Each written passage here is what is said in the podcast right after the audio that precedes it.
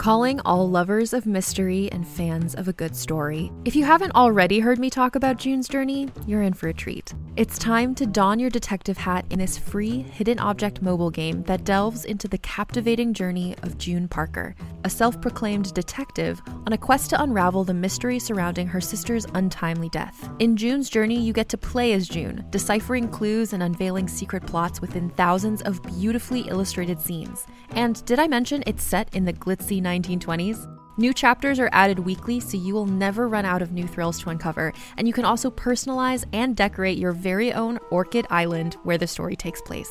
How sharp are your detective skills? Find out when you download June's Journey on your Android or iOS device, or play online via Facebook Games. Your detective journey awaits.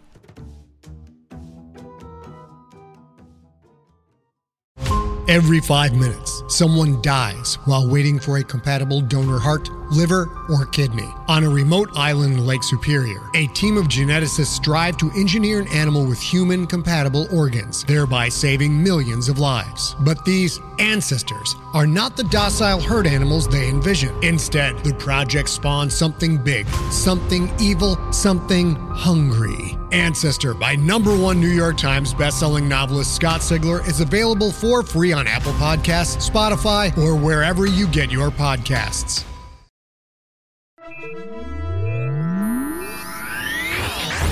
Lightspeed. Hello, and welcome to the Lightspeed Magazine Story Podcast.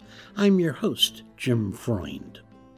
Lightspeed Magazine is edited by John Joseph Adams, and our podcast is produced by Skyboat Media. Today's story is The Elephant's Crematorium by Timothy Mudie, narrated by Nan McNamara. This story is copyright 2018. Timothy Mudie has had fiction published in Lightspeed, A-Literate, Metaphorosis, Abyss and Apex, and several other magazines and anthologies. He lives outside of Boston, where he works as an editor at a publishing house. So, let's get ready to buckle up. We're going to Lightspeed. The Elephant's Crematorium by Timothy Mudie. Liyana had seen elephants form into protective circles when calves were threatened. But this was different. These days, animal behavior was all but impossible to predict, of course. Prey turning to predator, trees turning to stone in moonlight. But this didn't feel random. There was intent in the way the elephants moved.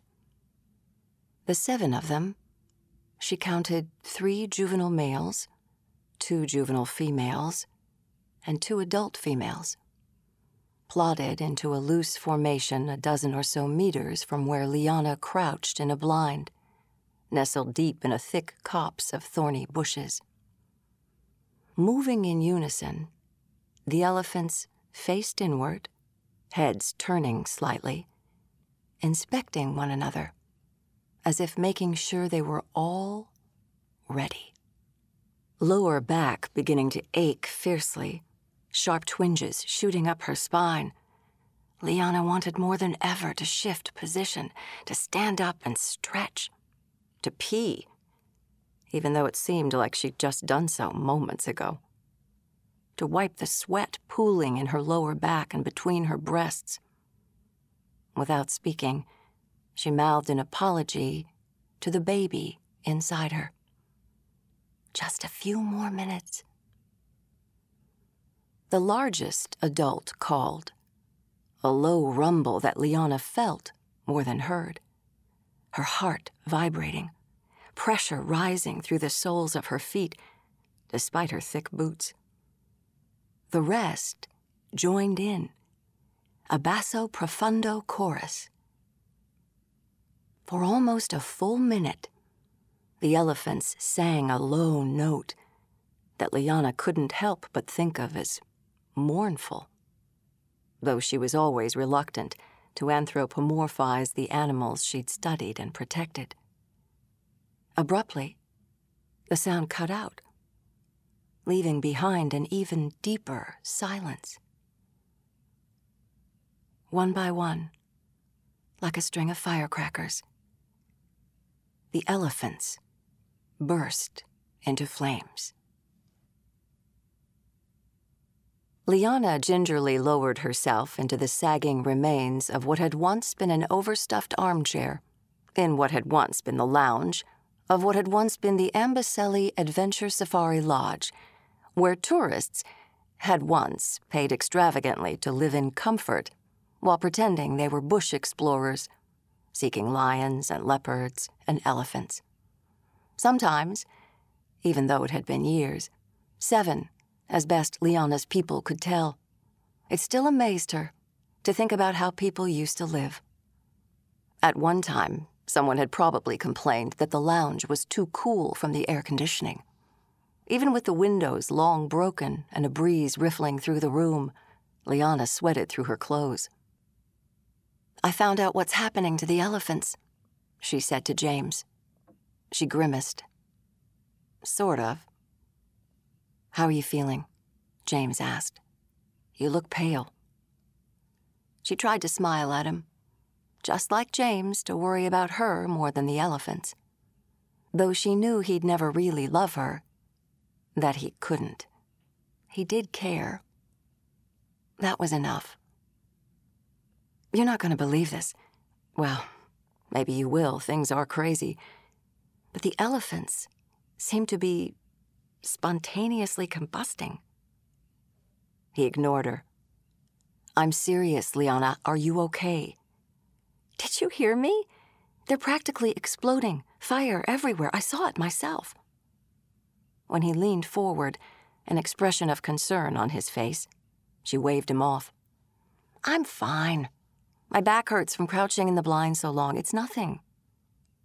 He leaned back, but his brow remained furrowed.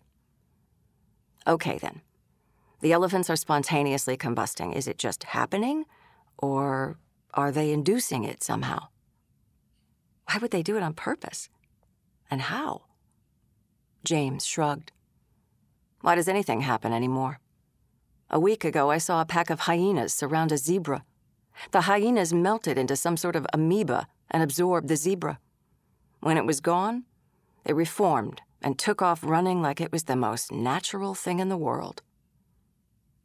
I guess it is now. My point is that the world is dangerous and unpredictable. You shouldn't be trying to have a child at all, and you certainly shouldn't be going out alone right now. Who knows how an animal would react if it could somehow tell you're pregnant? You're sweet that you try to protect me, Liyana said. But I hate it. She stood up. Anyway, I'm going to lie down, but first I need to talk to. Her voice snapped off into a sharp intake of breath as pain stabbed her stomach and she doubled over.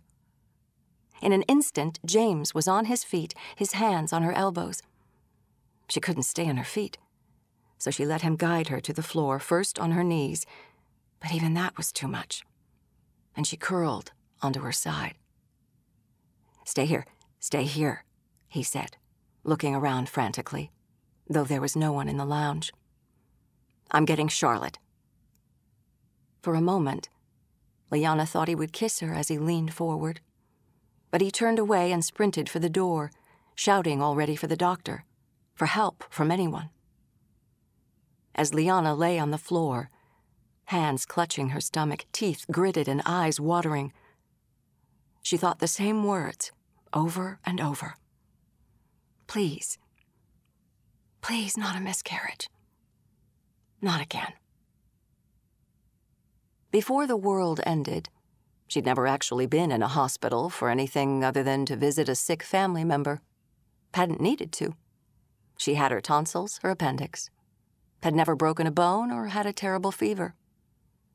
Now, as she lay sweating in bed, in what had been a tastefully appointed hut for the tourists, Liyana was grateful for that.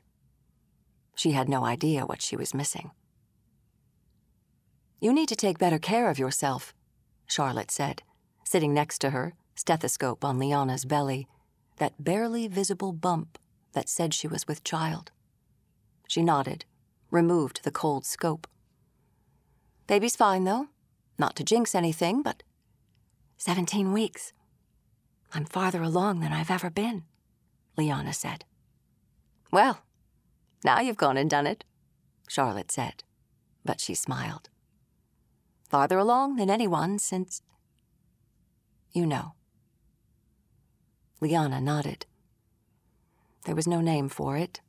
Not really. The thing that had ended the world. A war. Some new weapon. Bombs that ripped a hole right in reality.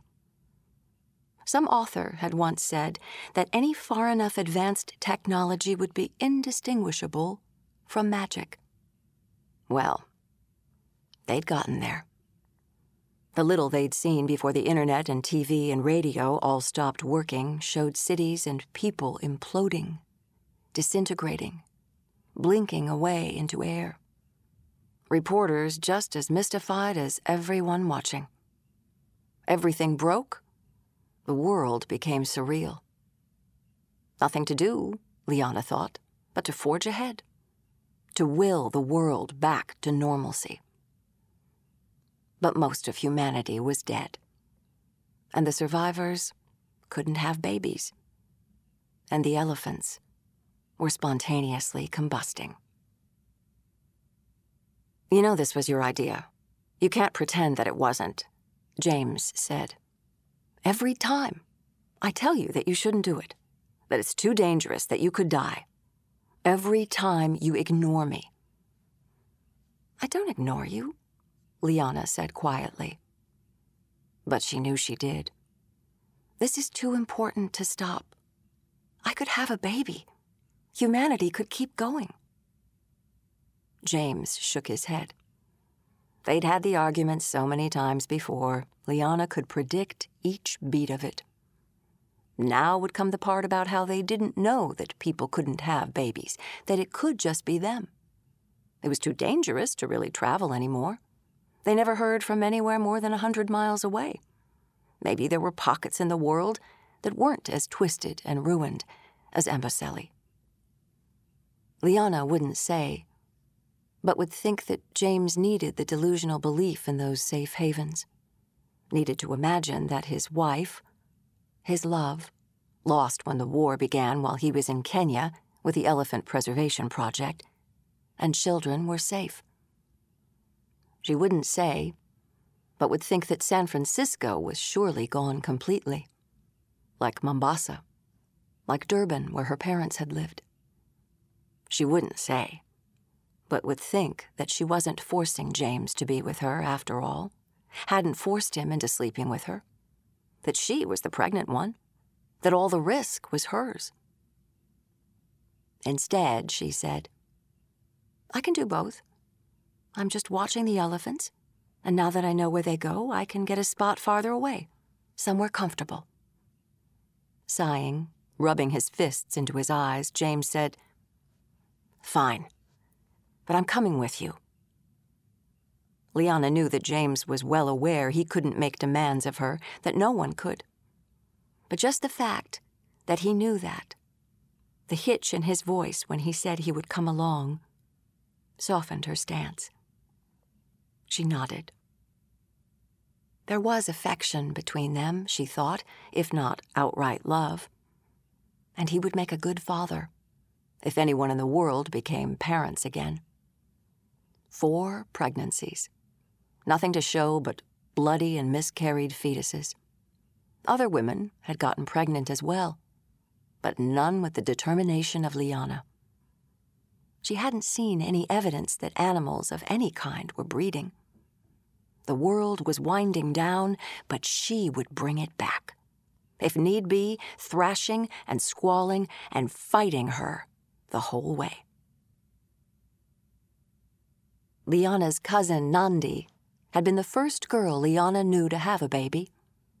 As Liyana held her cousin's month old daughter in her arms, cooing and making faces at her, she talked to Nandi about her upcoming trip to Kenya her first time visiting Amboseli, a research trip for grad school, tracking elephants.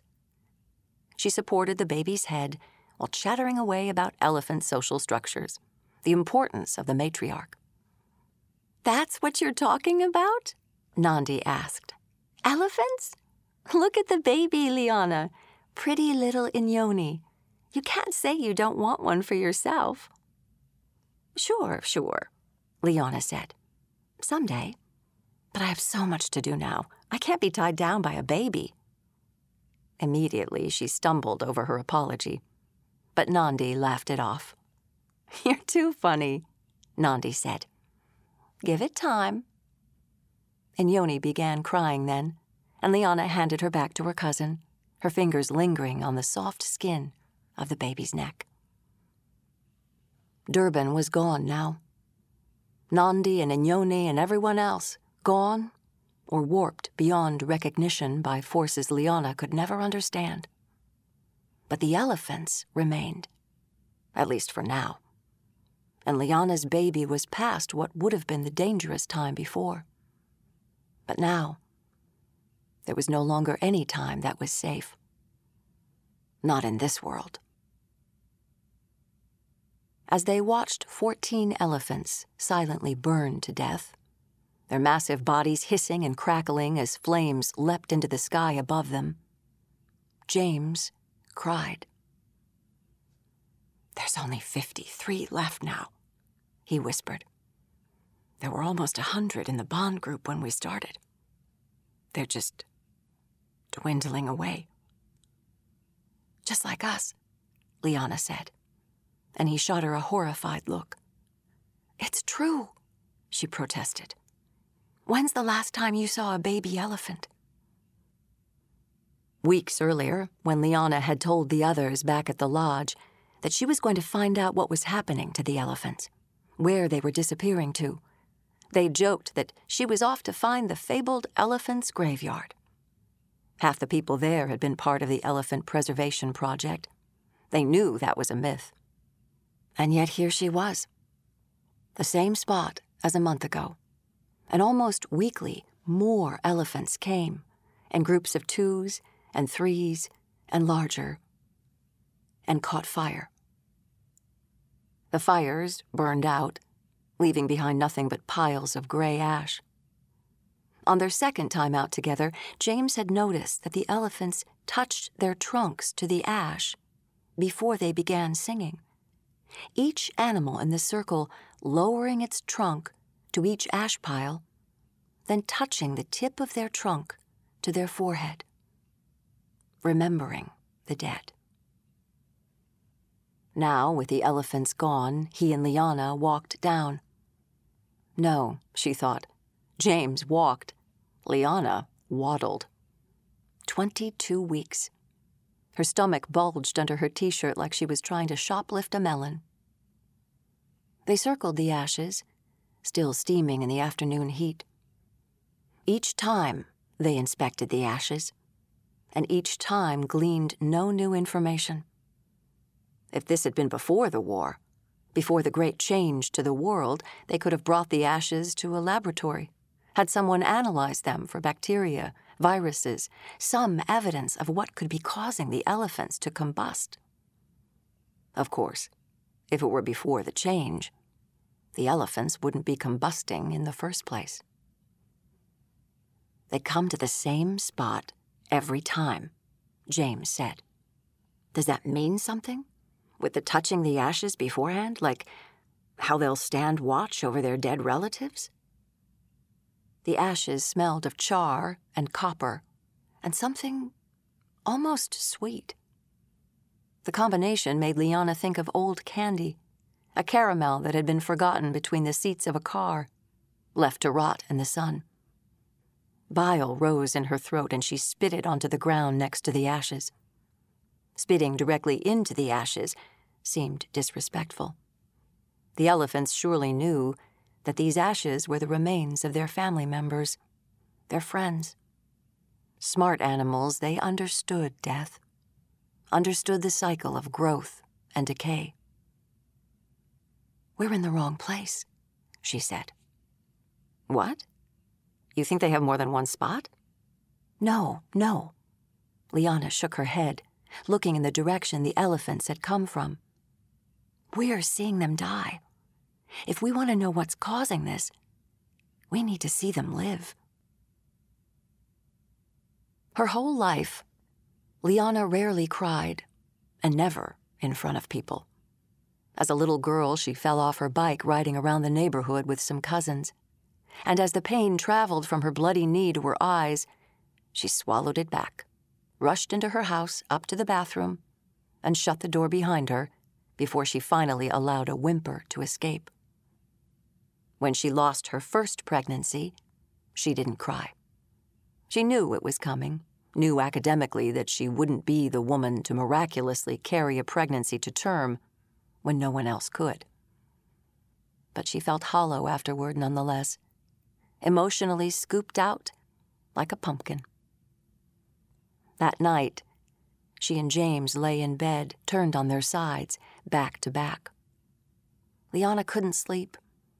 She listened to birds calling in the night, insects chirruping in the bush. She tried to clear her head, to think of nothing at all. The mattress wobbled.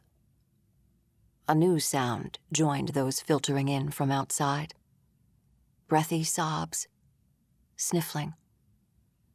James, her man, lamenting the loss of the baby, lamenting the loss of his family, his wife and children, the whole world. He shook the bed and gulped air. He snorted and wiped away mucus. She cried then, holding her body stiff, letting tears flow through ragged, controlled breaths. Scalding tears of frustration and sadness and anger. She continued, even after James petered out, fell into regular, shallow breaths as he fitfully slept. Liyana cried and cried, but she wouldn't let him see. The matriarch of the clan huffed and trumpeted and called in distress. Even someone who hadn't studied elephants, even someone who'd never even seen an elephant until that moment, would know those sounds didn't portend anything good. Liyana knew just what the noises meant, and James certainly did too. She wanted to rush to the elephant, but she knew she couldn't help it. No one could. No other elephants were in sight, keeping away from the struggling matriarch out of fear or respect, maybe sheer fatigued depression. It was the middle of the night, and she pictured them out in the bush, trying to sleep, pretending they couldn't hear their matriarch's anguished cries. The elephant loosed a bellow from deep within, and a milky balloon fell from her underside followed by a rush of blood and amniotic fluid. The broken, half formed body of a baby elephant came with it. The matriarch cried anew, reaching down with her trunk to sniff and prod and poke the fetus. But it was premature and deformed, and never had a hope of survival. Liyana watched the matriarch attempt to lift the body, to place it on its feet, to will it alive.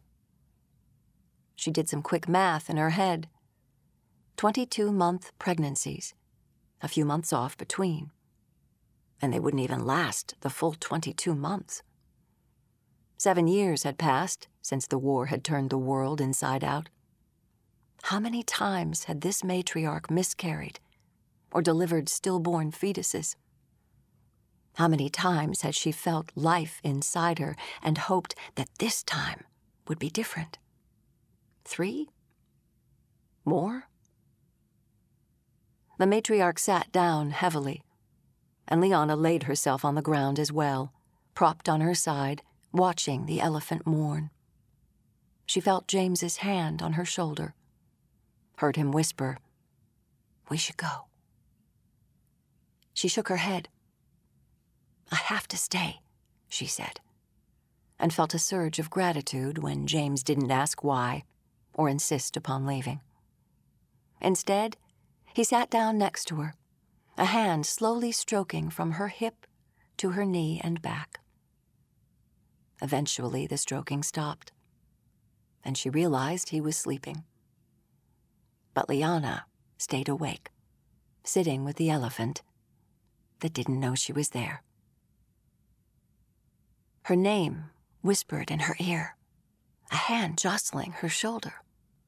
With a start, Liyana woke up and realized James was speaking to her and pointing at the spot where the matriarch had miscarried. Groggy, Liyana sat up, and it took her a moment to realize the sun had risen and the elephant was gone. Where did she go? she asked. Did you see her leave? James shook his head, but turned. Tracks show her heading that way. Oh, God.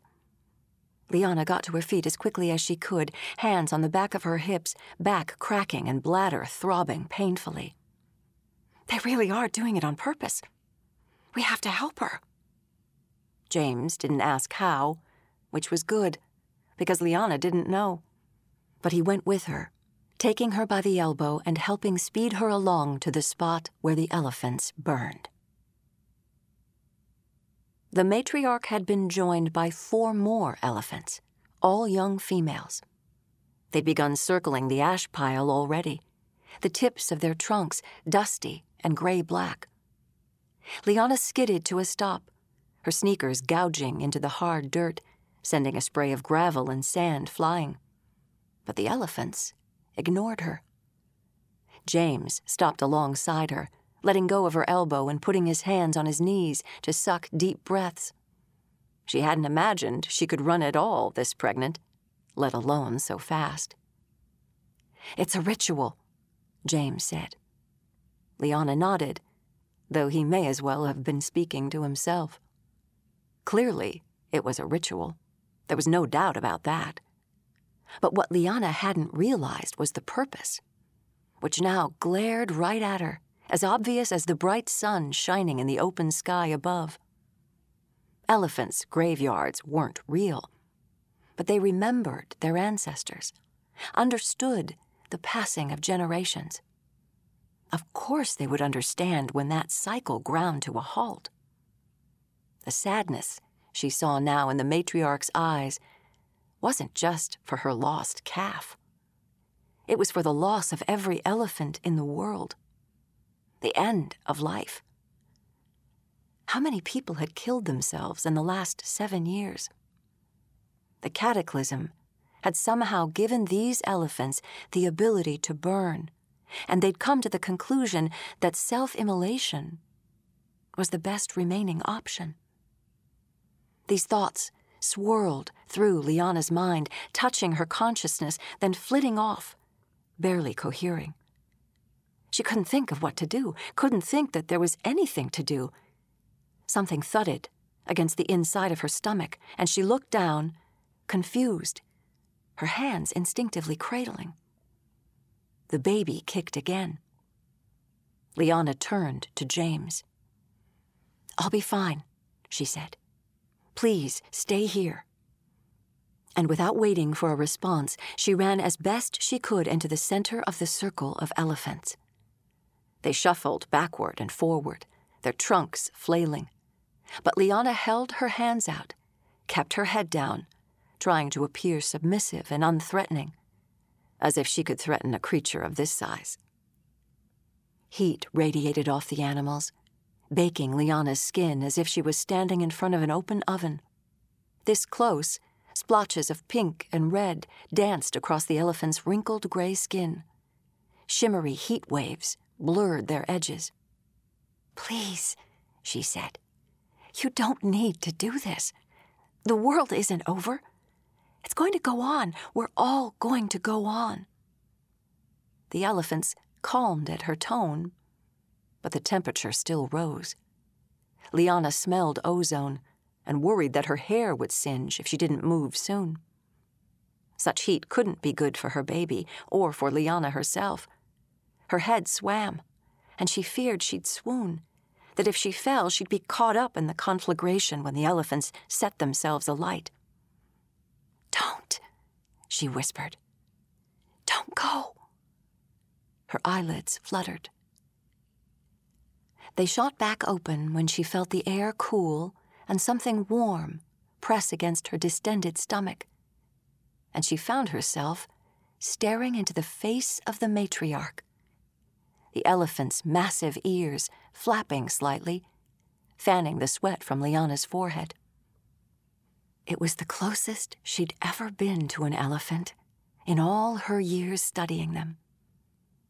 Both before and after the destruction of the world, she'd always been at a distance.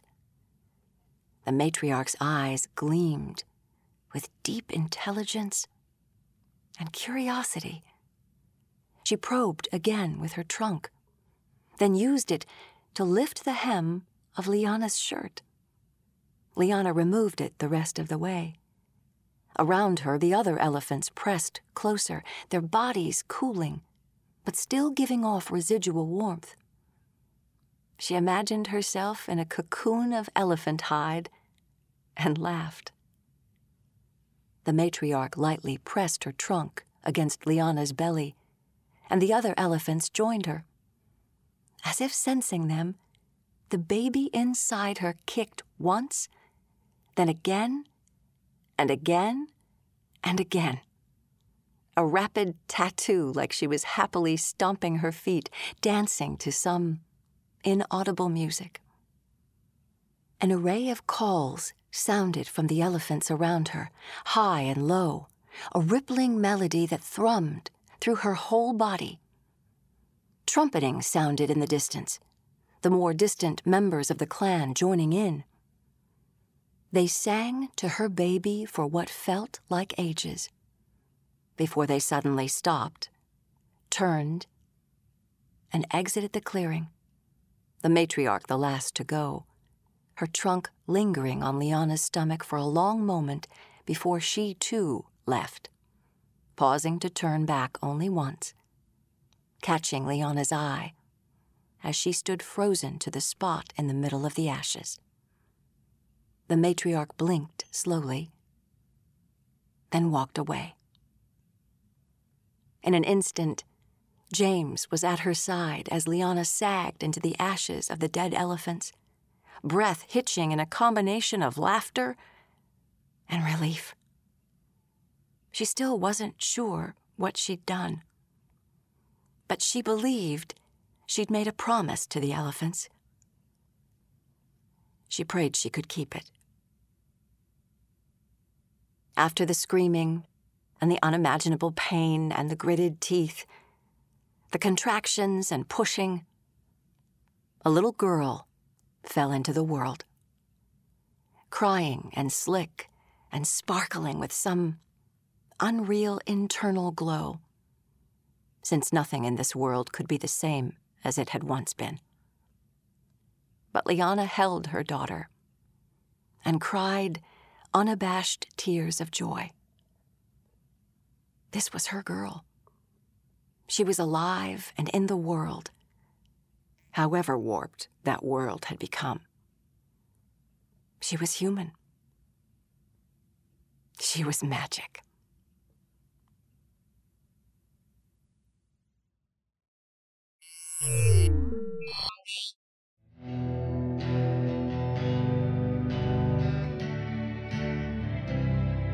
Welcome back.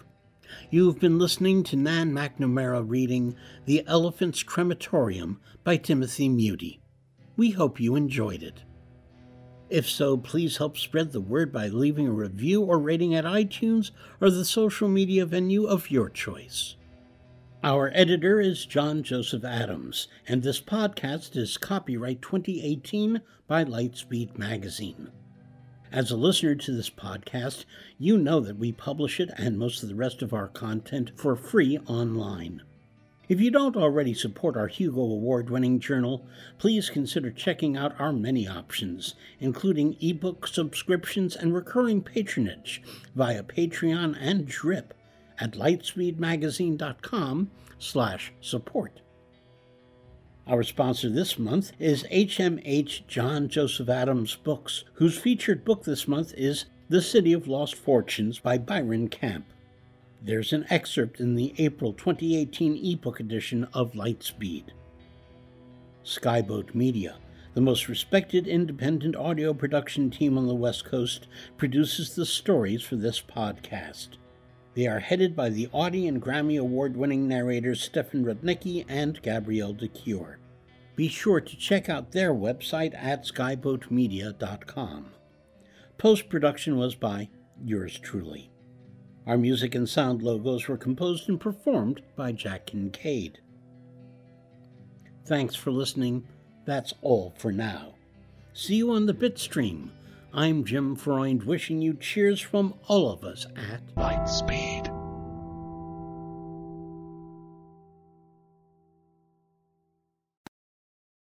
Hey there, it's Rachel Ballinger, and I am extremely excited to invite you to Rachel Uncensored. It's my podcast where I sit down and get real with my friends and celebrity guests, where we talk about all sorts of topics. And sometimes we might be under the influence when we do so. We cover things from personal stories to hot button issues and it's the only place on the internet you can find an uncensored version of me. It's a side of me that you might not have seen before because it's not the most family or brand friendly. But don't worry, I'm still sort of slightly a decent human being. If you're intrigued, then make sure you check it out. New episodes drop every Wednesday. You can find it on Apple Podcasts, Spotify, or wherever you listen to podcasts. Trust me, you won't want to miss out on the fun and candid conversations we have here on Rachel Uncensored.